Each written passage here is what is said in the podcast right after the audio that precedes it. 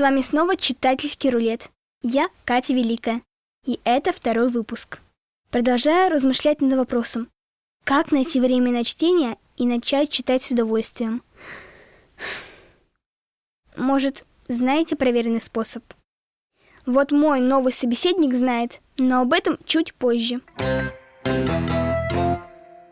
Сегодня для начала разберемся с тем, какими бывают книги и как они появились. Для меня книги до этих пор были просто толстыми или тонкими. Один взгляд на книгу, и бывают сразу не хочется ее читать. Слишком толстая. Страшно даже начинать. Попробуем поговорить об интересных фактах. Обладая современными технологиями, мы совсем не думаем о том, что в древние времена люди могли передавать друг другу знания только устным способом, рассказав что-то друг другу. Не очень надежный способ, согласитесь? Все помнят игру «Испорченный телефон» и чем она заканчивается. С изобретением систем записи люди начали использовать для письма все, что для этого могло сгодиться. Глиняные таблички, березовую кору, например. А еще папирус, который, оказывается, тоже изготавливался из дерева. И пергамент. Его, в свою очередь, получали из кожи животных. Многие века существовали целые мастерские, где книги переписывались вручную для продажи. Но прогресс никогда не стоял на месте – и благодаря гениальным изобретателям наконец появились знакомая нам бумага и типографские станки. Они сделали книгу дешевле и доступнее. Однако постоянно нарастающее число публикаций привело к феномену, который назвали информационным взрывом. Писатели писали, издательства издавали, книги печатались и печатались. А, а где все это хранить? Кто-нибудь подумал? Горшочек, не вари. Тут, конечно, заклинание нужно было посерьезней. На помощь, как всегда, пришли светлые умы, и книги перекочевали в электронный формат. Вот так мимолетом всего за пару минут мы с вами взглянули на эволюцию книг.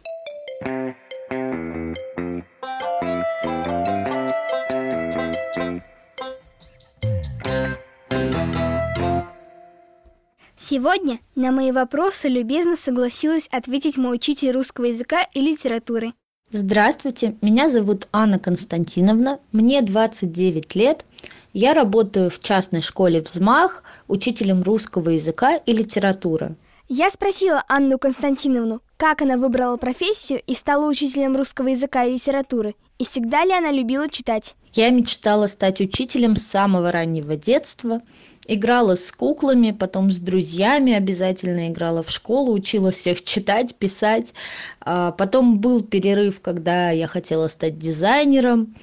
Вот, а, даже отправилась на курсы подготовки к поступлению в Институт технологии и дизайна. Но а, в 10 и 11 классе нас начала учить в моей школе потрясающая совершенно учительница Инна Евгеньевна и она настолько вдохновила меня своим э, примером, своим подходом, что я все-таки вернулась к своей детской мечте и тоже решила стать учителем. После школы поступила на филологический факультет Э, педагогического э, университета и, собственно, после его окончания сразу отправилась работать в школу. Именно читающий я помню себя примерно с возраста 8-9 лет, то есть в районе второго класса а, именно с книжкой я себя помню очень хорошо. А, тогда я очень часто ходила в библиотеку, брала прямо стопками книги, читала за поем. А, до этого не помню, что мы в первом классе делали в школе, но помню, что обучение меня чтению было таким довольно сложным процессом. Прям яркие картинки, как я плачу, кричу и отнекиваюсь. Но, видимо, как научилась делать это хорошо, стала читать регулярно и, собственно, по сей день э, свободная минутка, и я беру книжку в руки, электронную или бумажную, и обязательно читаю. Чтение – работа или отдых? Как гласит пословица, выбери себе дело по душе, и ты не будешь работать ни дня в жизни. Собственно говоря, я так и сделала, и поэтому поступила на филологический факультет, э, дабы заниматься тем, что приносит мне удовольствие. Это чтение. Э, и вспоминая слова декана филологического факультета Герцена, э, Натальи Леонидовны Шубиной, она очень любила говорить, что филолог – это такая профессия, когда ты лежишь на диване и читаешь книжки. Поэтому для меня а, чтение – это и работа, и отдых. Я испытываю одинаково позитивные эмоции, когда читаю какую-то образовательную литературу и когда читаю художественную литературу. Мне это приносит очень много удовольствия. И я очень рада, что вот в моей жизни получилось найти такую профессию, которая будет э, и моим хобби, и моей работой. Мне было интересно, какие книги Анна Константиновна чаще читает и любит читать, электронные или бумажные? Наверное, на тему, э, что лучше, электронная или бумажная книга, можно записать а, отдельный выпуск подкаста, пригласить каких-нибудь экспертов, устроить интересные дебаты, потому что этот вопрос такой же горячий и актуальный, как э, многие другие. А, я сама чаще читаю книжки в мобильном приложении, то есть в электронном формате. Просто потому что э, для меня это удобнее в моем темпе жизни. Кому-то нравится читать э, бумажные, и это не вызывает да, сложностей, как дополнительный вес в сумке э, или место да, там же. Э, то есть тут нужно смотреть по человеку, насколько ему удобен тот или иной формат. Я не считаю, что электронные книжки хуже, чем печатные, они просто немножечко другие. Бумажные книги, они создают особую какую-то, может быть, атмосферу погружения в сам процесс чтения. И для детей, у которых есть, например, какие-то сложности с чтением, этот фактор может быть очень существенным. То есть, когда мы берем в руки книгу, мы настраиваемся прям на такой серьезный какой-то ответственный процесс, на такую своеобразную магию чтения, да, погружение в текст. И если ребенок плохо читает, это может сработать, да, то есть э, быть таким щелчком для запуска любви к чтению. Но если ребенок э, уже любит читать, и ему удобно, у него нет э, каких-то сложностей, там, связанных со зрением, э, да, что глазки у него не устают от телефонов, да, тоже мы в современном мире живем, и техника совершенствуется, уже нет такого вреда, как те же 10 лет назад, то почему бы нет, почему бы не читать электронные книги, я не вижу тоже в этом ничего плохого. А, на своих уроках, конечно, мне удобно, когда ребята работают с печатными книжками, потому что это просто позволяет э, быстрее адаптироваться да, к работе с текстом, то есть э, быстрее элементарно перелистывать страницы, искать какие-то главы, моменты. И здорово, если у ребят все-таки есть такая практика именно работы с текстом, э, с живой книгой. Кстати, я обнаружил удивительный факт – Оказывается, электронные книги человек читает медленнее на 10%, чем бумажные. Так что, взаимодействуя с живой книгой, мы еще и выигрываем немного времени. «А много ли сейчас читающих детей и подростков?» – спросила я. Я работала в абсолютно разных школах, с разными классами, и хочу сказать, что ситуация бывает абсолютно разная. Есть а, классы читающие, есть классы не очень читающие. И делать вывод а, про всю молодежь я не берусь, вот, но могу сказать про учеников нашей школы, что буквально по пальцам, наверное, можно перечитать тех детей, которые не любят читать или делают это только потому, что они должны да, то есть потому что их кто-то заставил. То есть здесь очень э, большое внимание вообще с самых первых дней уделяется формированию вот этой естественной любви к чтению, к этому процессу. И а, ребята с каждым годом а, взрослеют и переносят эту любовь из класса в класс. И в тех классах, на которых я работаю, это пятые, шестые, а, мне как бы не встречалось детей, которые бы не любили читать. Мой любимый сложный вопрос. Что же человек теряет, если совсем не читает? Ну, Конечно, я как учитель литературы, но и не только, да, просто как человек считаю, что э, если не читать, то э, ты как минимум теряешь э, баллы да, в вопросах эрудиции, потому что э, вся информация у нас передается через текст. И если ты э, не читаешь, то ты эту информацию просто не, ну, не получаешь.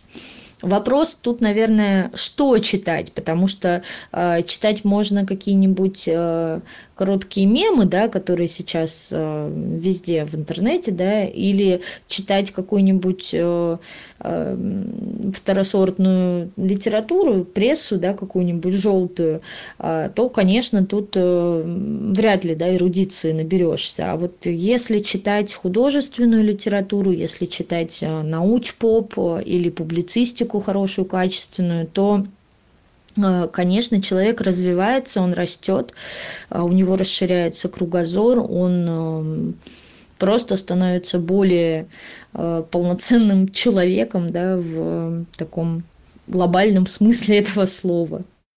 Вот тут интересно. Общую тему этого выпуска я Ане Константиновне не озвучивала. Просто отправила список вопросов.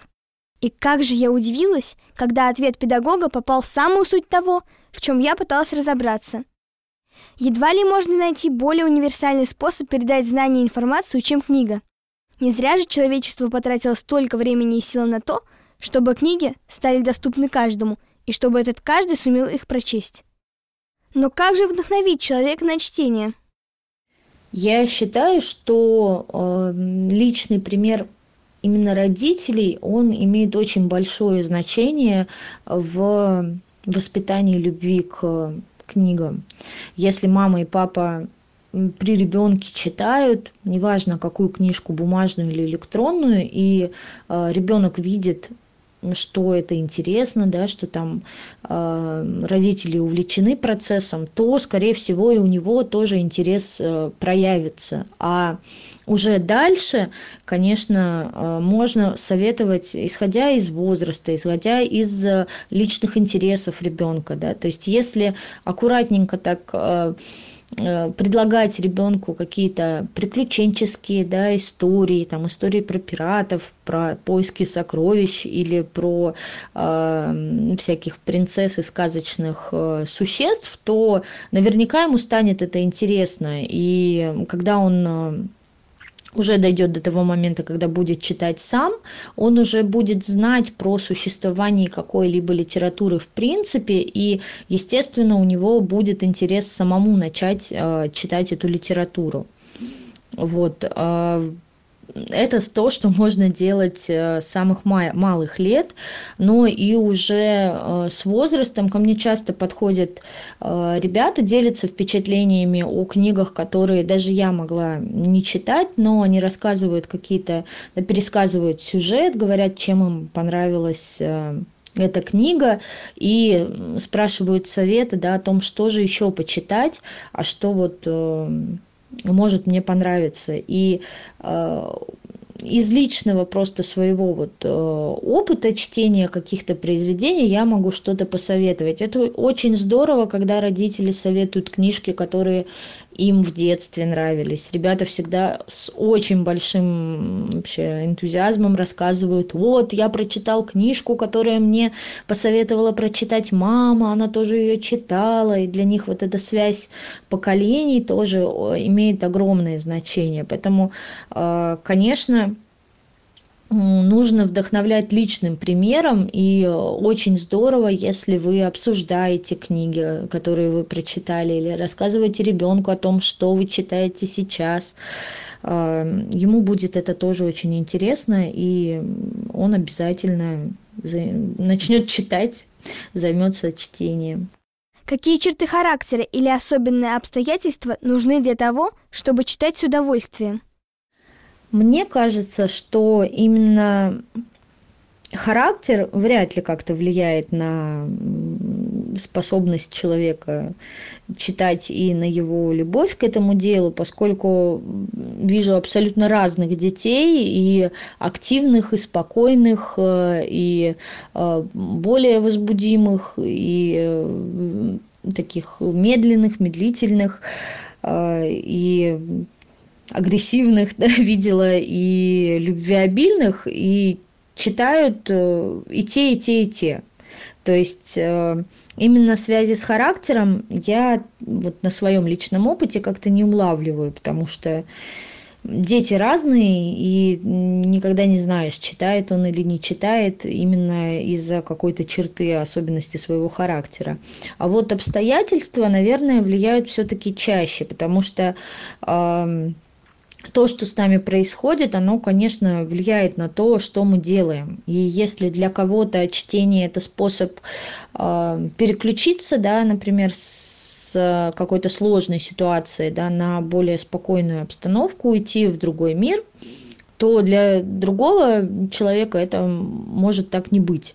И, соответственно, кто-то читает, когда ему, например, там плохо или тяжело, а кто-то вообще не хочет притрагиваться к книге и занимается чем-то другим. То есть, э, а в другой ситуации, в какой-то спокойной, он с удовольствием возьмет в руки книжку и прочитает вот ее. То есть э, обстоятельства, наверное, все-таки э, важнее. И понятно, что в спокойной атмосфере дома, в э, уверенном да, состоянии в школе, да, с отсутствием каких-то сложностей, проблем по разным предметам, да, в, с нормальными взаимоотношениями в коллективе, э, читать проще. То есть, когда у тебя меньше факторов, которые тебя могут а, отвлечь от чтения, конечно, читать проще. А, поэтому мы стараемся, например, а, с ребятами тоже организовывать какие-то минутки тишины. И в прошлом году, например, мы ездили на такую экскурсию в библиотеку, и библиотека вообще, конечно, место очень располагающее к чтению, но я была очень, ну и рада, и так приятно поражена, когда ребята просто разбежались э, по углам, когда у них было свободное время, они разбежались и сидели, читали, просто жадно читали. Ой, дайте нам почитать, и потом просили меня не раз, а давайте и поедем еще в библиотеку, мы посидим, почитаем. То есть обстоятельства, в которых они оказываются, конечно, на них очень влияет. И э, если в той же школе, да, есть какие-то тихие часы, э, когда ребята сидят и что-то делают тихонечко, не бегают по коридорам, то можно встретить очень много читающих э, детей, потому что спокойная атмосфера, она очень способствует чтению. Хочу на экскурсию в библиотеку.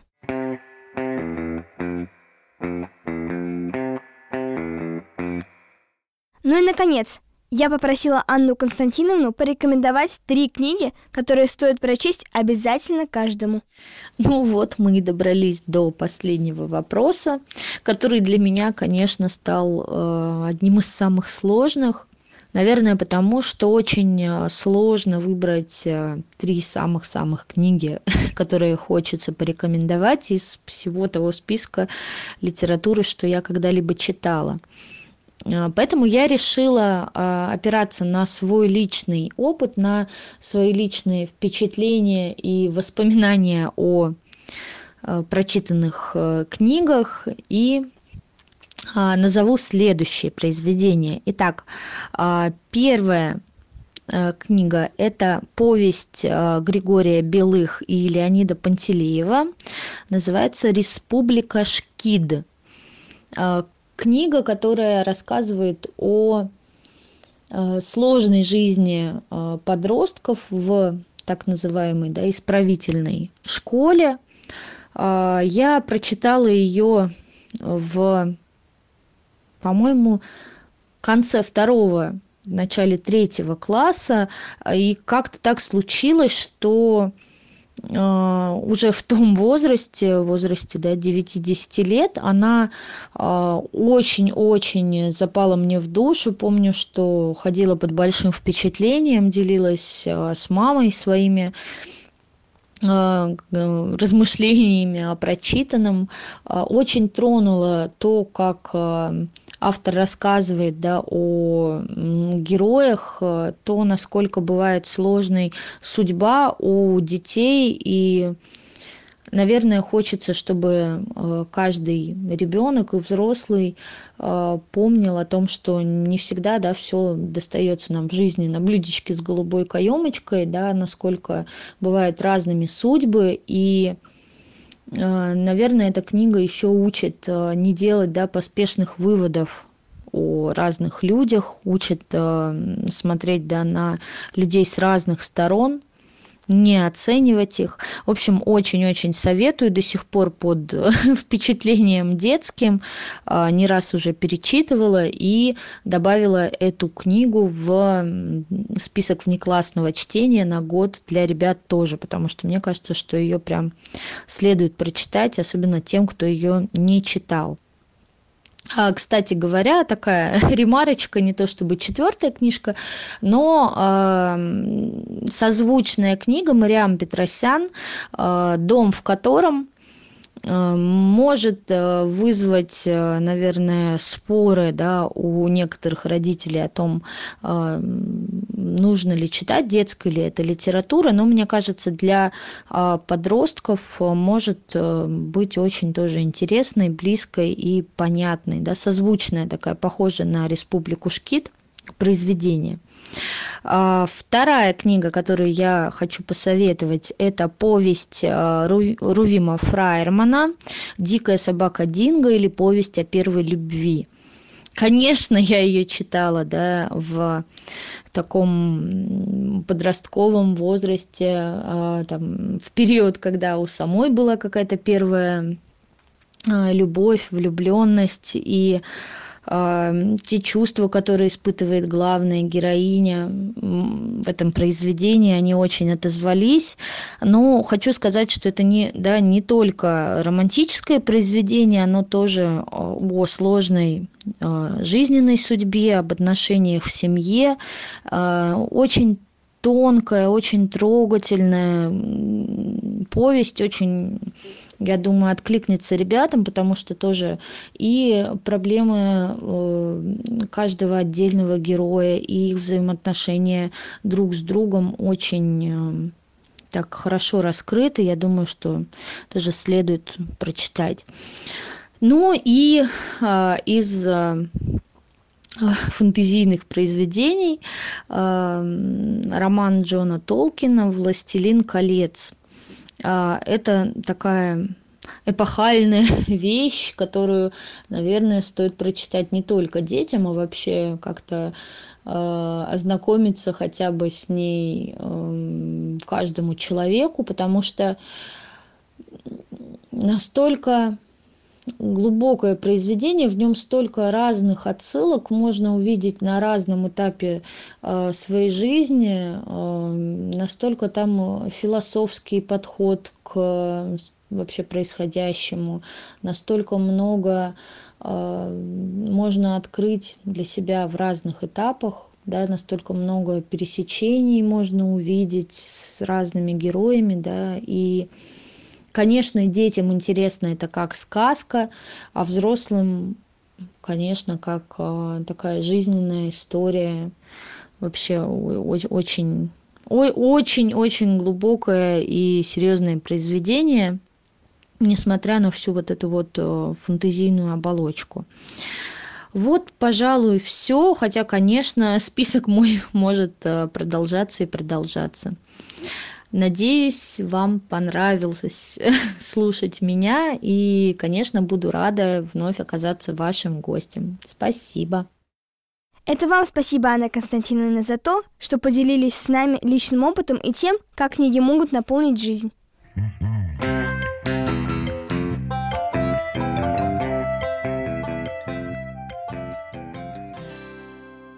Надеюсь, однажды смогу похвастаться, что прочла все, что вы порекомендовали. Время авторской рубрики от Кати. Сейчас, сейчас, я почитаю эту книгу. Я сегодня 20 страниц прочла. Остальное точно завтра. Нет, я не обещала дочитать эту книгу на этой неделе. Что значит останусь без телефона? Это моя собственность. Вы не имеете права его забирать. Расскажу сегодня о романе Беатричи Мазини «История Мэй», опубликованном в 2019 году. Эта книга по биографическим фактам о детстве писательницы Луизы Мэй Олкот, автора всемирно знаменитого романа «Маленькие женщины» 1868 года. Это произведение я пока не читала, но с удовольствием посмотрела невероятной красоты фильм, который заодно всем рекомендую. Итак, Беатричи – итальянская писательница, журналист, редактор и переводчик. Живет и работает в Милане.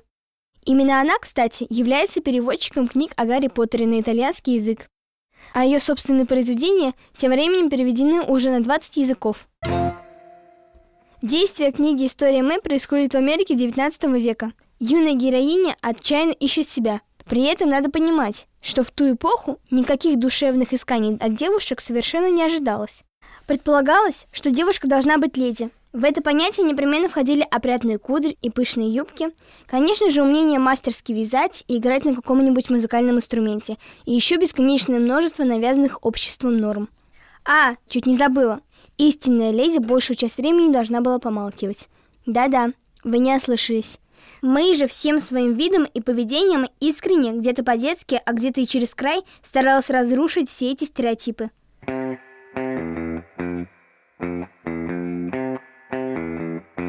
Из этого интереснейшего исторического романа можно много узнать не только о семейном укладе и быте того времени, но и о ценностях и их принятии, которое оказывается вечно и актуально даже в наше время.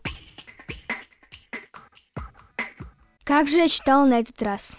Вечер накануне записи подкаста, а мне еще читать страниц 30-40. Что вам рассказать? Про полкниги? Или обойтись биографией автора и названием? Да уж, подготовилась так подготовилась. Спасла меня возможность дочитать утром.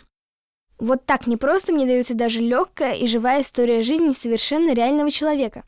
Есть над чем работать.